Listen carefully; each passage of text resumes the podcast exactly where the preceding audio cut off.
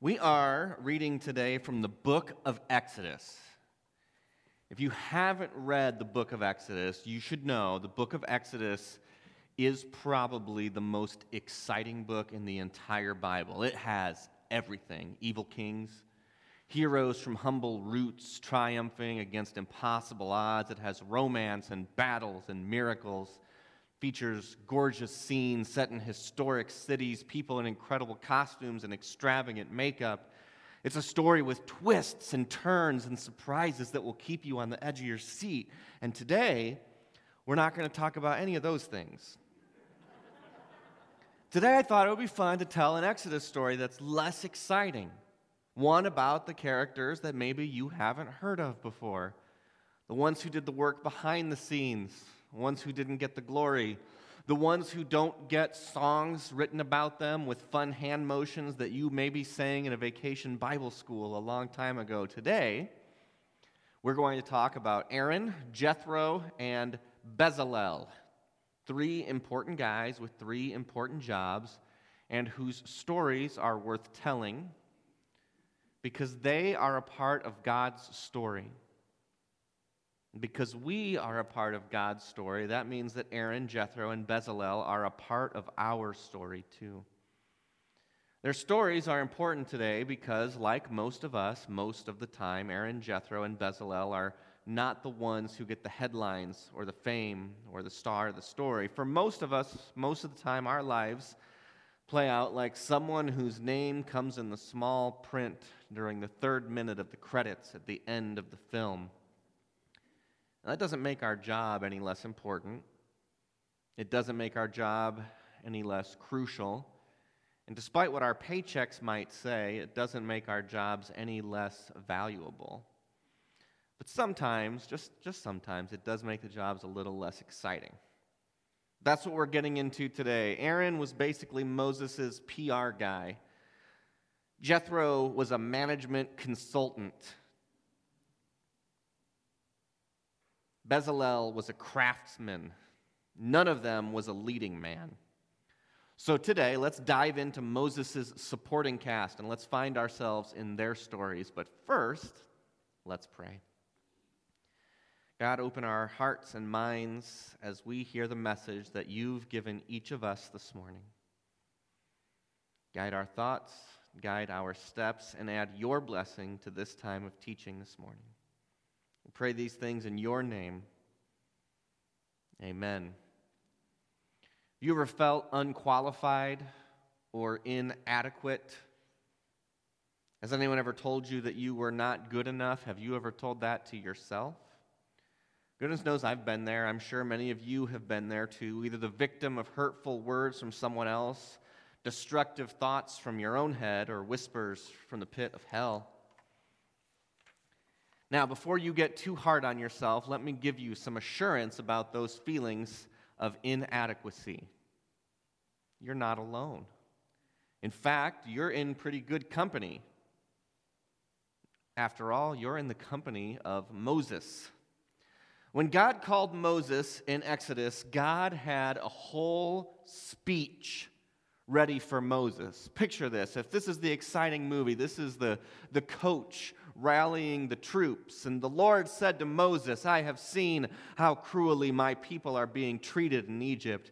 I have heard them cry out to be rescued from their slave drivers. I know all about their sufferings, and so I have come down to rescue them from the Egyptians. I have heard the cry of my people, and now I am sending you, Moses, to the king of Egypt so that you can lead my people out of his country. Do you get this rah rah moment of excitement? Moses is going to be fired up, right? Moses said to God, Oh, but I am nobody. I am nobody. I am not fit for this job. I am inadequate for this job. I am unable to do this job. Moses has some, to be honest, very rational self doubts. The task that he's been assigned does seem, you know, impossible. So God seeks to quell Moses' doubts. God promises that God will use God's power, but Moses is still a little unconvinced. So in Exodus chapter 4, God commands Moses to throw down his walking stick. And as soon as he does, it turns into a snake. When Moses grabs the snake by the tail, it turns into his walking stick again. A moment later, God gives Moses leprosy on one of his hands and then heals it just as quickly. This isn't a magic show. God's not doing this to frighten Moses. It's God's way of saying, it's okay if you don't believe in yourself. All you need to do is believe in my power. You see, sometimes when we doubt in ourselves, what we're really doubting is God's power in our lives. At least that's what happened to Moses. So, after this pair of miracles, Moses is convinced, right? No. No, he is not. Moses said, no, Lord, don't send me. I have never been a good speaker, and I haven't become one since you began to speak to me. I love that line right there. I have never been a good speaker, and I haven't become one in the last four minutes either, God. then God reprimands and encourages Moses. Who gives man his mouth? Who makes him deaf or dumb? Who gives him sight or makes him blind? It is I, the Lord. Now go. I will help you to speak, and I will tell you what to say. I will help you to speak. That's what God says. God, who just displayed God's power, promises to bring that power again when it is needed. But Moses answered, No, Lord, please send someone else. Please. At this, the Lord became angry with Moses and said, What about your brother Aaron the Levite? I know that he can speak well. In fact, he is coming now to meet you, and he'll be glad to see you. You can speak to him and tell him what to say. I will help both of you to speak, and I will tell you both what to do. He will be your spokesman and speak to the people for you. Then you will be like God, telling him what to say. Take the walking stick with you, for with it you will perform miracles. And now we meet Aaron not the leading man, not the star of the film, not the hero, the spokesperson for the hero, the communications director for the hero. Aaron and Moses meet up later in the chapter.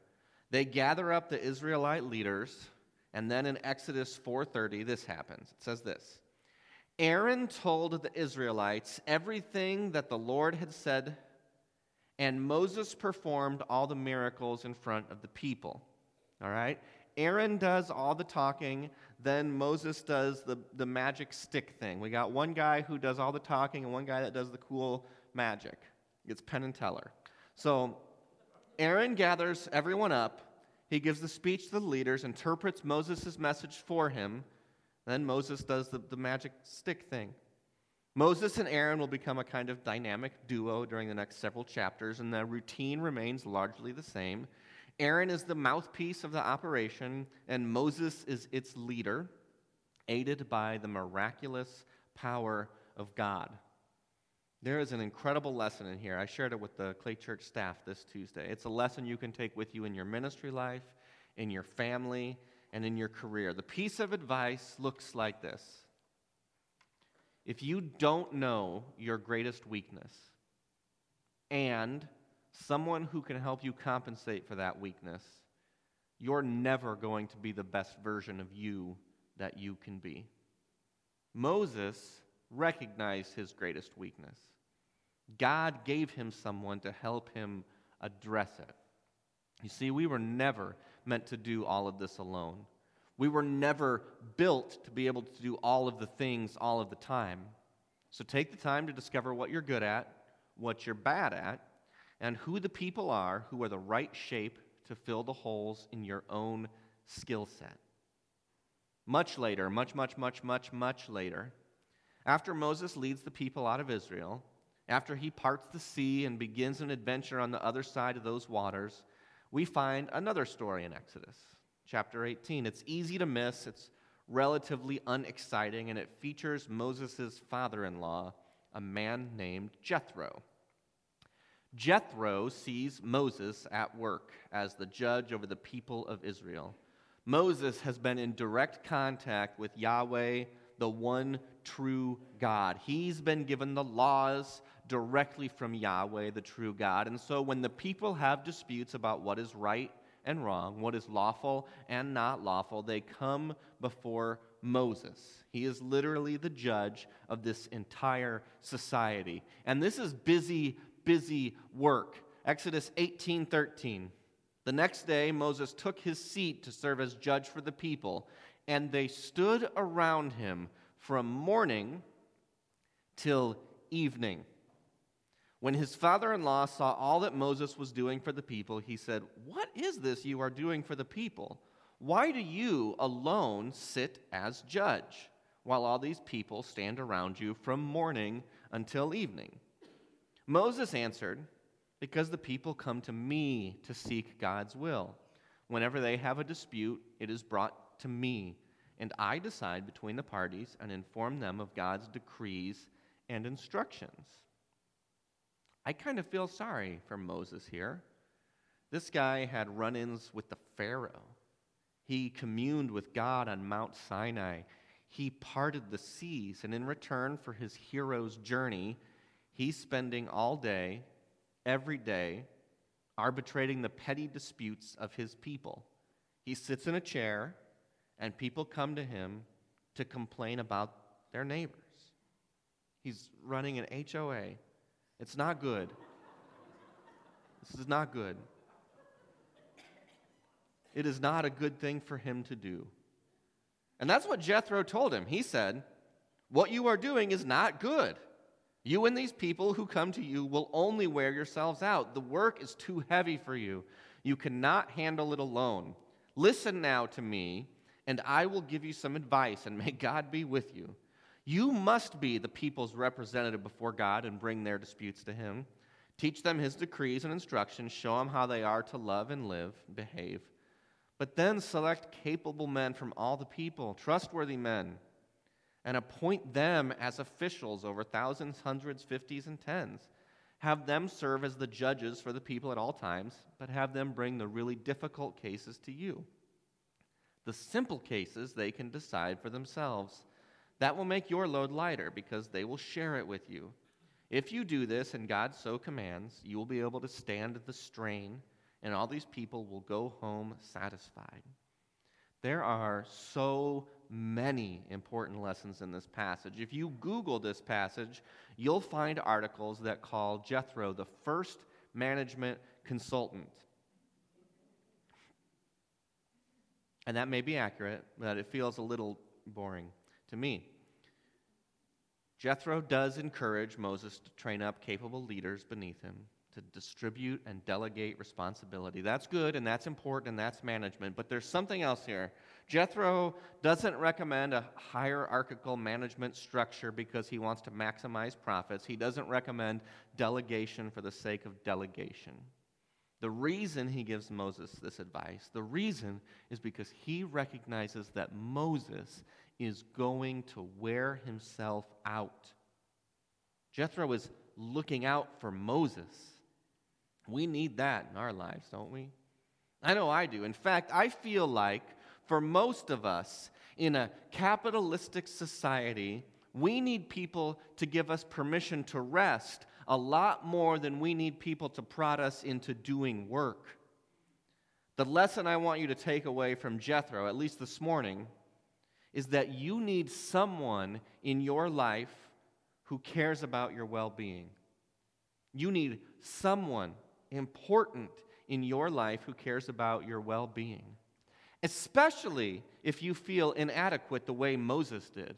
See, inadequacy will make you work harder to try to prove yourself to overcome your own shortcomings, to try to prove that what the people said about you was wrong.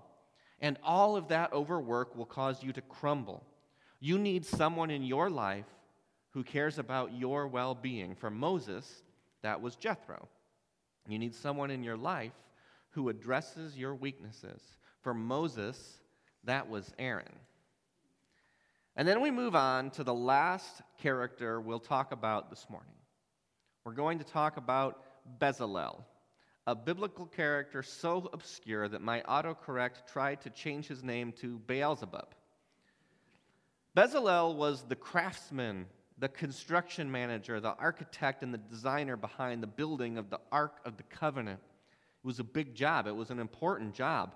For some of you in this room, it's the job that seems the most approachable, right? You like building things with your hands a lot more than you like public speaking or managing people. For others of you, this is the least approachable job, and you feel like tearing your robes when you're confronted with the directions for a piece of IKEA furniture. Either way, Bezalel's job was obviously very important, obviously very unique. His skills were well practiced, finely honed. So that's what I'm going to talk about, right? I'm going to talk about how we need to surround ourselves with people who are good at doing the actual work, not just talking about the actual work, right? That's what I'm going to talk about, right? No, in Exodus chapter 31, the Lord says to Moses, See, I have chosen Bezalel, son of Uri, the son of Hur, on the tribe of Judah, and I have filled him with the Spirit of God, with wisdom, with understanding, with knowledge, and with all kinds of skills. It goes on to describe his skills. They are numerous and incredible, but we can stop right there. Because what I want to focus on is the part that comes first. God says this about Bezalel I have filled him with the Spirit of God. It's the first time in the entire Bible that anyone is described that way. Not Adam and Eve, not Noah, not Abraham, not Joseph, not Moses. Bezalel, the craftsman, the laborer, he is the one first described as being filled with the Spirit of God. You need someone in your life who is filled with the Spirit of God. You need someone in your life who cares about your well being. You need someone in your life who addresses your greatest weakness. And those lessons should be enough for this one day. If you'll indulge me for a second, I think I'll add just one more. See, if, uh, if Moses and Company were a business in the year 2022, who would get paid the most? Who would you choose to pay the most? Would it be Jethro? He's like the CEO of the operation, the manager of managers, and managers are well paid. But then Aaron, Aaron's in PR. PR guys get paid well too. Depending on the nature of what they're communicating, they can get paid very, very well. Of course, Bezalel is just a laborer. Laborers tend to not get paid as much, but you wouldn't have the Ark of the Covenant without him. He's pretty valuable. Would you compensate him as such? And then, of course, there's Moses. He's the face of the organization. He's the one through whom God does the miracles. He should get paid well too, right? But then let's take a look at Moses for a second. Does he even have a skill? He can't build, can't speak, can't manage a hierarchical structure without guidance. Does that count into it? So, so what would you do? And what do you think would have happened if Moses, Aaron, Jethro, and Bezalel were ever concerned about such things? I don't think it's a conversation that would have ended well, and I'm certain it's a conversation they never had. Harry Truman said it this way It's amazing what you can accomplish if you do not care who gets the credit. It's amazing what you can accomplish if you do not care who gets the credit. That could have been a verse in the book of Exodus, and you wouldn't bat an eyelash. Aaron and Moses don't bicker about who the real brains of their duo is. Jethro gives his advice, Moses follows it, and then Jethro goes on his way, and we never hear from him again. He's not trying to collect a commission or write a management book or make sure that his advice is credited to him. Bezalel finishes building the Ark of the Covenant, and then he disappears too, mentioned only in genealogies as a person who was begotten and begat. They didn't sign their names to their deeds, didn't clamor for recognition, didn't begrudge the favor that God had bestowed upon Moses for God's own reasons. Someone who addresses your weakness, someone who cares about your well being, someone who is filled with the Spirit of God, and none of you is more important than the other. Let's pray. God, surround us with good people. Surround us with people who will help us do the work of ministry, with people who will help us make a difference. Help us to recognize who the people in our lives are. Help us to say thank you. And God, help us to recognize when we're called to be those people for someone else. Every gift that is needed for the cause of advancing the sake of your kingdom is in this room right now. Help us to find those gifts in each other. Help us to be humble. Help us to be obedient to your will. I pray these things in your name. Amen.